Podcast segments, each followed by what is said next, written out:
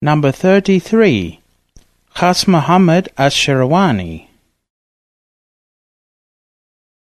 I weep, and he makes me happy. I become sober, and he makes me drunk. I am rescued, and he drowns me. One time he befriends me, another time he lifts me. Another time he fights me until I become angry. One time I am playful with him. One time I accompany him. Another time I avoid him. Another time I speak to him. If you say he is happy, you will find him angry. Or if you say he is obligated, you will find he decides. Abdul Karim Jili He was the wisest scholar of his time adorned with the arts of science, dressed in the robes of piety and patience, enlightened with the essence of certainty, and supported with the firmness of faith. He knew truth from falsehood. He was unsurpassed in eloquence and clarification.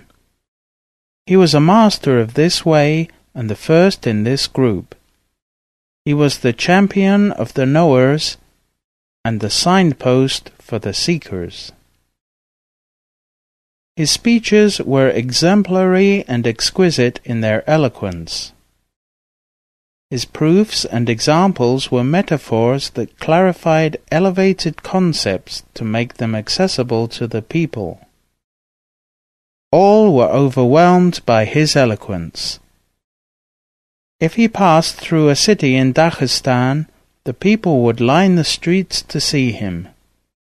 Writers used to attend his group for the sake of his eloquence, jurists for his legal rulings, philosophers for his logic, speakers for his clarity, and Sufis for his manifestation of the truth. He was born in Kolal, a district of Shirwan, south of Dagestan, on the first of Muharram, a Monday, in the year of 1201 Hijra, 1786 current era. He was tall and very fair. His beard was of mixed color, black and white. His eyes were black. His voice was high-pitched. He was one of the pious jurists following and teaching the Shafi'i school of divine law. He memorized Imam Shafi'i's Kitab al-Umm, the mother of books. He was able to give judicial decisions at the age of twenty. He was respected by all in his city. He received his first teachings in Sufism from his family.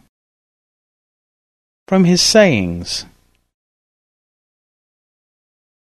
Our way is controlled by the Quran and the Sunnah.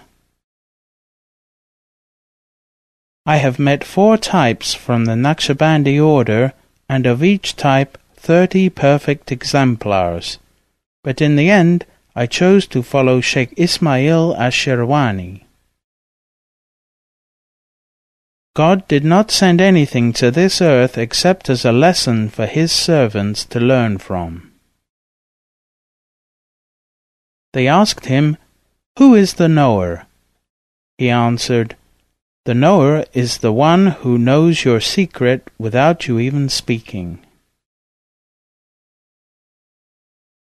We did not take Sufism through speeches and flashy words or by saying, Our sheikh is this and our sheikh is that. We took Sufism by being hungry, by leaving attachment to this world behind and by disconnecting ourselves from reliance upon creatures. He was asked, What is the difference between the seeker and the sought? He replied, The seeker is the one who acquired knowledge through his activities and his learning. The sought is the one who receives knowledge through inspiration. The seekers move and walk but the sword flies. And what a great difference between the one who walks and the one who flies. Sincerity between God and his servant is not witnessed by anyone, neither the angels to write it, nor the devil to corrupt it, nor desire to destroy it. Even the trustworthy changes his opinion more than forty times during a single night, although he is trustworthy. The witness, however, is firm in his view for forty years. The one who is in the state of witnessing of the divine presence sees reality. He will achieve the three stages of witnessing knowledge of certainty, vision of certainty, reality of certainty. The knowledge that he attains will be received directly from the divine presence which never changes. Therefore, the people of witnessing are firm in their decisions, which come from reality and not from the opinion of the mind. A person cannot be called a wise servant until nothing appears in him that God dislikes. The Naqshbandi Sufi order is based on four rules of behavior. Do not speak except when asked. Do not eat except when weak with hunger. Do not sleep except when overcome by fatigue. And do not keep quiet when you are in His presence, i.e., ask incessantly from God. The purity of the heart depends on the purity of the dhikr, and the dhikr's purity depends on the absence of any hidden worship of another with God. The speech of prophets is from the divine presence. The speech of Sufis is from witnessing. The path of the Sufi to God is by struggling against the self. The state of unique and sincere oneness is reached when the servant goes back from the end to the beginning and becomes as he was before he existed. The knowledge of oneness has been veiled from the eyes of external scholars for a long time. They can only talk about its outer shape. What causes the heart to feel happiness and peace when it hears a beautiful sound? It is a consequence of God's having spoken to the spirits when they were atoms in His presence, and having asked them, Am I not your Lord? the sweetness of his speech becomes imprinted on them. Thus, in this world, whenever the heart hears anything of dhikr or music, it experiences happiness and peace, because these are a reflection of that sweetness. About his miracles. For twenty years he did not eat except once a week. His daily practice of remembrance consisted of 350 cycles of prayer. Sheikh Ahmad al-Kawakasi said, One time I was traveling from a city across the forest to another city on important business. On my way, snow was falling heavily and a great wind was blowing.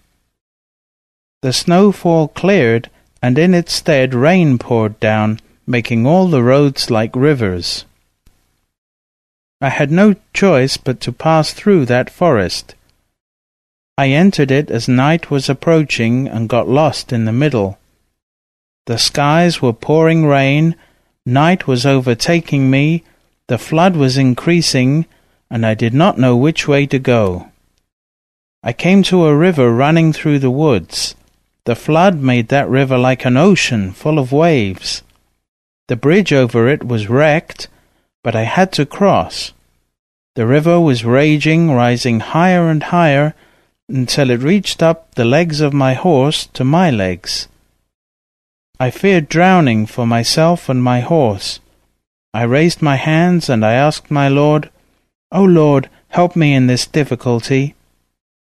Immediately I heard a voice behind me saying, O Ahmed, why are you calling me and bringing me from my house? I looked and I saw Sheikh Khas Mohammed behind me, but he was huge. He said, Hold my hand and cross the river with me. I felt fear. He said, When you are with us, you must not feel fear. Then we crossed the river. He walked on the river, and I was walking with him on the water. We crossed to the other side. He said, Now you are safe, and he disappeared. When I reached my destination and went to the mosque, I saw him sitting there. I asked, How did you come? He said, Oh, Ahmed, for us there are no boundaries. We can be anywhere and everywhere at any time. Gammer, in Muslim Resistance to the Tsar, Shamil and the Conquest of Chechnya and Dagestan, has this to say about Sheikh Khas Muhammad. The seed sown by Sheikh Ismail found a fertile ground in Dagestan where it was transferred by another of his disciples, Al-Sheikh Khas Muhammad Ash-Shirwani. He ordained Al-Sheikh Muhammad al-Yarahi, who in turn ordained Jamaluddin al-Khazi Khomuki. Bennigsen and Wimbush described the influence of Sheikh Ismail Ash-Shirwani and his caliphs in Dagestan in this way. The Naqshbandi order was to play a very important role in Caucasian history. Iron discipline, total dedication to its ideals, and the strict hierarchy on which it was based explain the epic resistance of the Caucasian mountaineers to Russian conquest, a resistance that lasted from 1824 to 1855, in which not only all the leaders of the movement but also the local authorities, naibs, and the majority of the fighters were Naqshbandis. It can be said that the nearly 50-year-long Caucasian Wars made an important contribution to the material and moral ruin of the Tsarist Empire and hastened the downfall of the Russian monarchy. The Brotherhood achieved another deep and long-lasting result. It transformed the half-pagan mountaineers into strict Orthodox Muslims and introduced Islam into the animist areas of Upper Chechnya and among the Circassian tribes of the Western Caucasus. The subsequent massive migration of the Caucasian Muslims to Turkey did not destroy the Naqshbandiya in Dagestan and Chechnya, its roots had spread too wide and too deep. Sheikh Khas Muhammad died on the 3rd of Ramadan, a Sunday, in the year 1260 Hijra, 1844 current era, while returning to Dagestan from pilgrimage to Mecca. He was buried in Damascus. He passed the authority of the order to his successor, Sheikh Mohammed Effendi al-Yarahi, according to the will of their common sheikh, Ismail Ash-Shirwani.